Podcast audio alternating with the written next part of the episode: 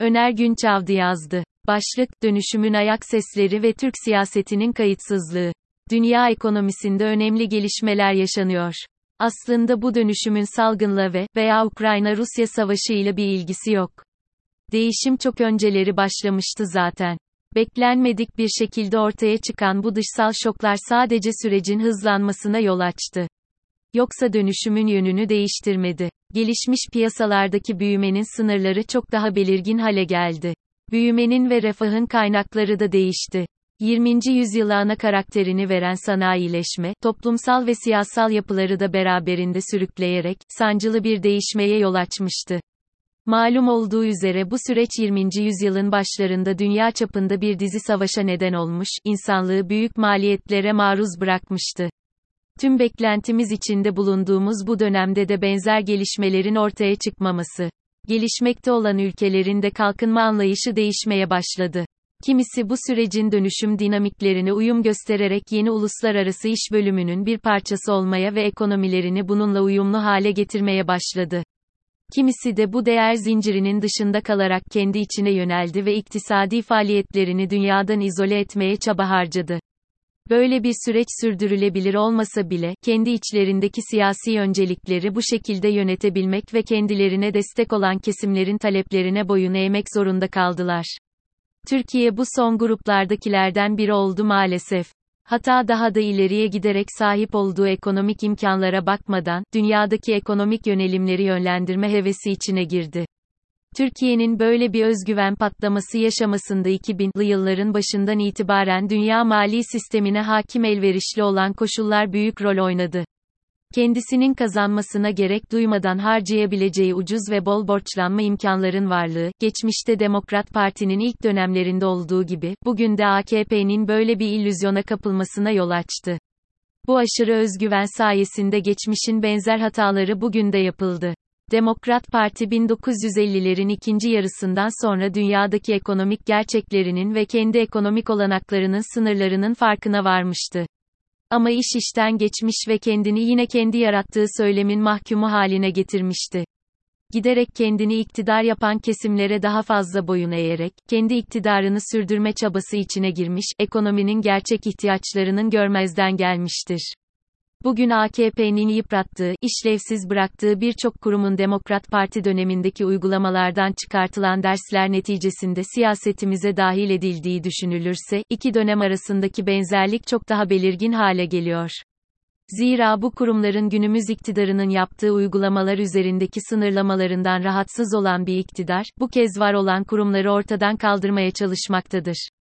Kuvvetler ayrılığının olmadığı bir sistem içinde kendine mutlak güç atfeden bir siyasi anlayışın, aradan geçen 70 yılı aşkın bir süreden sonra, elde edilen kazanımlarımızı hiçe sayarak yeniden kurumları işlevsiz hale getirmeye ve bu yolla kendine mutlak bir güç devşirmeye çalışması trajikomik bir durumdur. Çok daha önemlisi bunları yaparken benimsenen siyasi söylemde dünya ve Türkiye ekonomisi tarihindeki kendi rollerinin yanlış okunduğu anlamına gelmektedir. Bu yanlış okumaların dünya sistemi içinde ülkemizi yanlış konumlandırarak, geçmişte yapılan tarihi hataların tekrar yapılmasına yol açmaktadır. Bugün 20 yıldır iktidarda olan siyasi kadroların da benzer bir hata içinde oldukları görülüyor. Sahip oldukları gücü salt Türkiye içindeki konumlarına bakarak abarttıkları çok açık. Bu abartı sonunda ülke ekonomisinde yapılan birçok hatalı uygulamalar, gereksiz bir özgüven içinde yapılabilmektedir. Bu yanlış politikaların sonucunda meydana gelen maliyetler ise yine bu abartılı egonun etkisi altında hiçbir şekilde önemsenmemektedir. Kapitalist sistemin zaaflarıyla baş edebilmek için 2000'lı yıllarda tüm dünyada bollaşan ucuz likidit gelişmekte olan ülkeler için çok güzel fırsatlar yaratmış olsa da biz sadece bu mali imkanlardan ekonomimizin altyapısını yenilemek ve tüketimi desteklemek için faydalanmış olduk. Maalesef sanayideki üretim yapımızı çağın gereklerine uygun bir hale getiremedik. Ülkenin döviz kazanma kabiliyetini arttıramadık. Hatta bu imkanları aşırı bir şekilde kullanarak ülke ekonomisini daha çok içe dönük bir hale getirdik. Nokta. Bu mali genişleme dönemdeki likidit bolluğunun enflasyona neden olmamasının arkasında, Çin'in o devasa üretim gücünün tüm dünyaya sağladığı ucuz girdi üretimi yer almaktaydı. Çinli iş gücünün sömürüsüne dayanan uluslararası tedarik zincirlerini kontrol eden ülkeler, bu süreçte üretilen katma değerin çoğuna el koyabilme olanağına erişmişlerdi.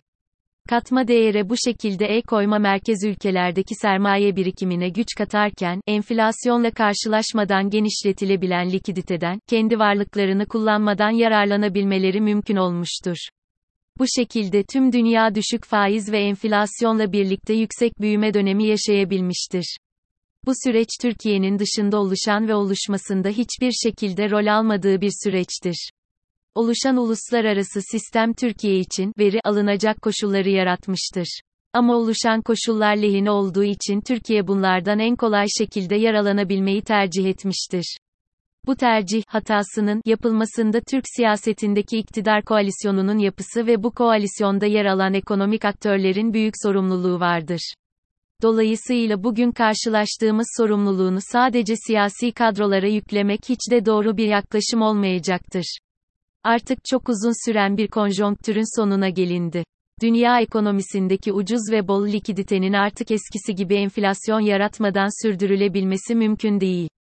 Özellikle Çin ekonomisinde ücretleri baskılayabilmenin daha fazla sürdürülemeyecek ve elde edilen refahtan çalışan kesimlerin de pay almasının artık engellenemeyecek olması, ister istemez reel ücret artışlarını gündeme getirmiş ve çok uzun zamandır uluslararası düzeyde devam eden bir saadet zincirinin sona ermesine yol açmıştır.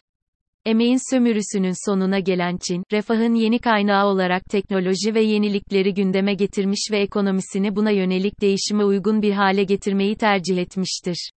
Yani Çin uluslararası sistemin kendisi için tespit edilen rolün dışında bir rol oynamaya başlamıştır. Hani denir ya, paradigma değişti. Yani dünyanın ekonomisindeki genel yönelim ve kısıtların temsil ettiği değerler sistemimizde değişim ortaya çıktı. Bununla birlikte ülkelerin refaha erişim şekillerinde de önemli değişimler oldu. Geniş kitler bu değişimi öncelikle artan finansal maliyetler ve enflasyonla, ardından da geçmişe kıyasla daha düşük seyreden büyüme oranlarıyla hissedecekler. Aslında bu değişimin ipuçları 2013 yılında itibaren görülmeye başlamış, bunu dert edinenler tedbirlerini önceden almaya başlamışlardı kendi ekonomilerine çeki düzen verirken, büyümeden, enflasyona, amaçlanan refah düzeyine kadar her konuda yeni bir dengenin arayışına girişmişlerdir. İşte o değişim günü bizim için de geldi. Siz bakmayın iktidarın sürekli her şeyin eskisi gibi olacağını ima eden söylemlerine. Yeni paradigmaya uygun bir yönetim anlayışı ve yeni değerler olmadan Türkiye ekonomisinin istikrarlı bir geleceğinden bahsedebilmek mümkün değildir.